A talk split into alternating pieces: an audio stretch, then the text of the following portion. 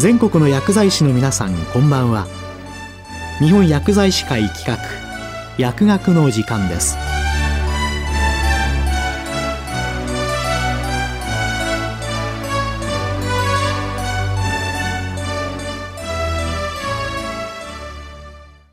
今日は2023年3月に放送した東北大学大学院薬学研究科准教授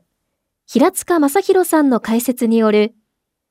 一般住民バイオバンクを活用したファーマコゲノミクス研究と個別化薬物療法への応用についてお送りします。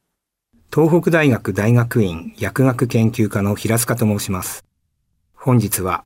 一般住民バイオバンクを活用したファーマコゲノミクス研究と個別化薬物療法への応用というタイトルでお話をいたします。薬物療法において、投与薬物の体内動態、効果の強弱、あるいは副作用の発現率のような薬物応答性には著しい個人差があります。それらを規定している因子は、肝機能、腎機能、心機能、年齢、性別、サーカディアンリズム、食事、併用薬、健康食品など様々考えられます。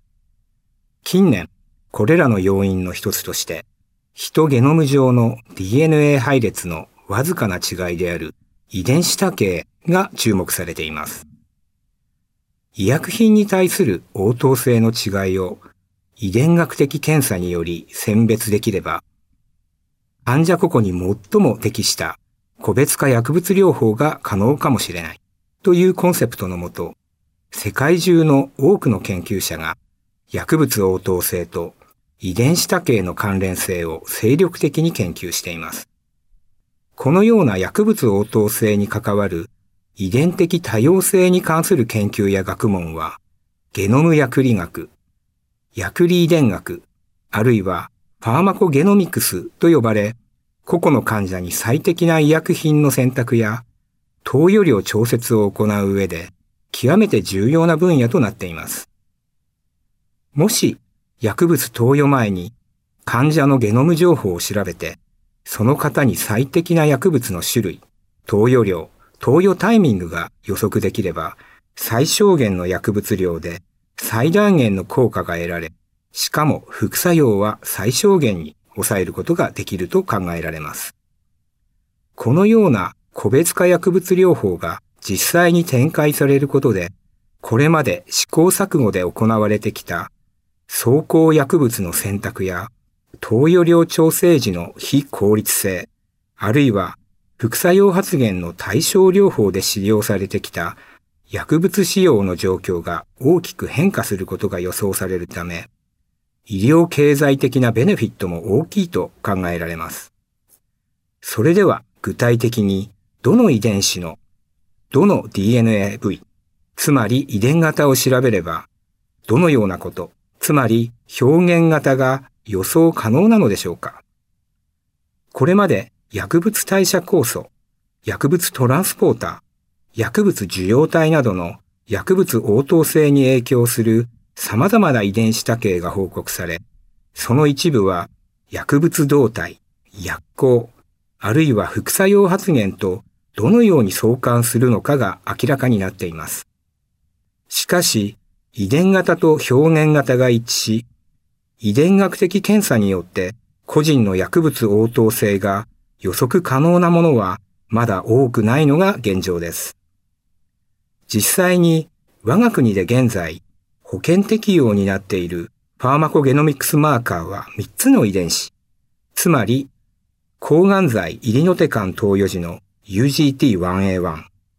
抗がん剤6メルカプトプリンや免疫抑制剤アザチオプリン投与時の NUDT15 及び多発性硬化症治療薬シポニモド投与時の SIP239 と極めて少ないですが、これはファーマコゲノミクスに関する研究エビデンスが有効に臨床現場で応用されていない現状のためかもしれません。抗がん剤のイリノテカンはトポイソメラーゼ1阻害剤であり、大腸がんや肺がんなどの幅広い種類の腫瘍に対して強力な抗腫瘍活性を示すことから、最も一般的に投与されている、がん化学療法剤の一つです。転移性大腸がんの治療において、5フルオロウラシルとの併用による第一選択療法、または犯罪による第二選択療法として広く使用されています。投与されたイリノテカンは、主に肝臓において、カルボキシルエステラーゼにより、活性型7エチル10ヒドロキシカンプトテシンである SN38 に変換されます。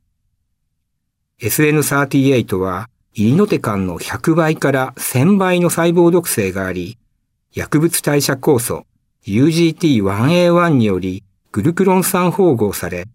毒性の低い活性代謝物である SN38 グルクロニドを形成し、単重中に排泄されます。イリノテカンの毒性はしばしば SN38 の高い血中濃度と相関しており、SN38 グルクロニドの形成量が患者間で大きく異なることから、UGT1A1 の遺伝子多形が副作用発現において重要な役割を担っていることが示されてきました。特に UGT1A1 の TATA プロモーター配列における余分な TA 繰り返しの遺伝子多形は UGT1A1 タンパク質の発現量低下を誘引し、SN38 のグルクロン酸包合体減少につながり、イリノテカンによる胃腸及び血液毒性に対する感受性を高めることが明らかにされています。したがって、イリノテカン投与時の UGT1A1 遺伝子多形検査は極めて合理的といえ、遺伝子多形を有する患者には初期投与量を減量して投与することが望ましいと考えられています。もう一つの例として、最近 NUDT15 遺伝子の非同義置換が炎症性腸疾患や小児急性リンパが急性白血病患者における6メルカプトプリンのようなチオプリン系薬剤で誘発される重症白血球減少症の強い危険因子として同定されました。NUDT15 はチオプリン代謝物の活性化に関与しており、DNA 配列の415番目のシトシンからチミンへの遺伝子多形は、タンパク質配列の139番目のアルギニンからシステインのアミノ酸置換を誘導します。この遺伝子多形は日本人集団の約25%に存在します。日本人炎症性腸疾患患者を対象とした大規模なレトロスペクティブ研究によると NUDT15 の139番目のアルギニンからシステイン置換のヘテロ接合体患者やホモ接合体患者において、重度白血球減少症のオッズ比がそれぞれ13.4及び107であったことから、チオプリン系薬剤誘発性白血球減少症に大きな影響を与えていることが分かりました。NUDT15 はチオプリン代謝物を活性化し、チオプリン細胞毒性を低下させるため、NUDT15 活性を欠損する遺伝型を持つ患者は、チオプリン活性代謝物が過剰レベルとなり、より高い毒性を示すと考えられます。その他にも、NUDT15 遺伝子多形と6メルカプトプリン体制の関係を示すエビデンスはかなり多く、チオプリン系薬剤治療開始前に NUDT15 のファーマコゲノミクス検査を実施することが推奨されています。一方で、薬物応答性に影響する遺伝型と表現型の相関解析はまだまだ不十分であると言えます。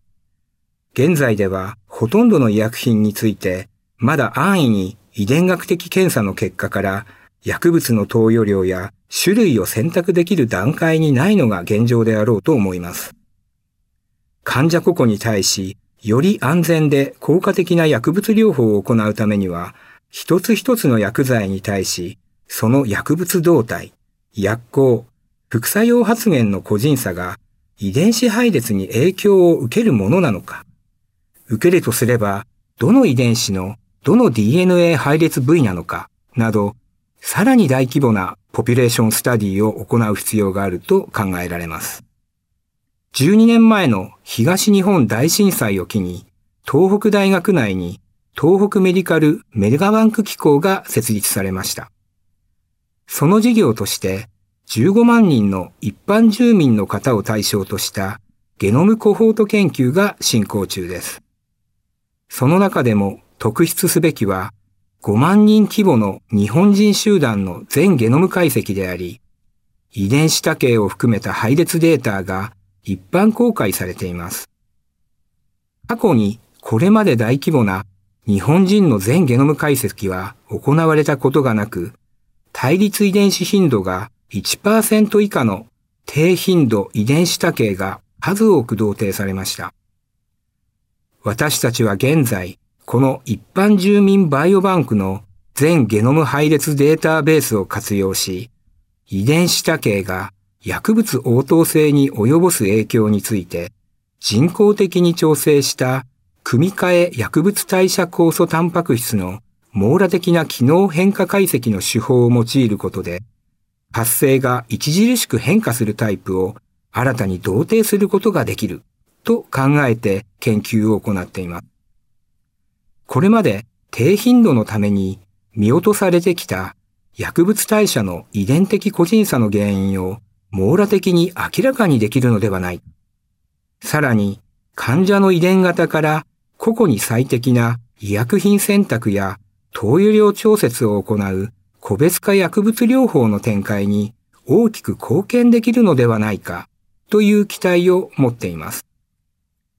これまでも多くの研究者や薬剤師が患者個々の薬物応答性とゲノム配列の関連性を精力的に研究してきました。今後、様々な医薬品に関してゲノム情報を活用した個別化薬物療法が行われると予想されます。このような中で多くの薬剤師の先生方は、ファーマコゲノミクスという新しい概念を日常業務の中で意識せざるを得ない状況になっているかもしれません。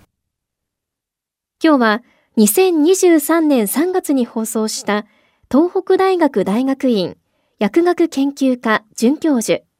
平塚正宏さんの解説による一般住民バイオバンクを活用したファーマコゲノミクス研究と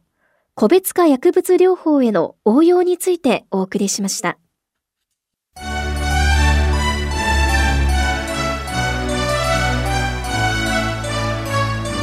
日本薬剤師会企画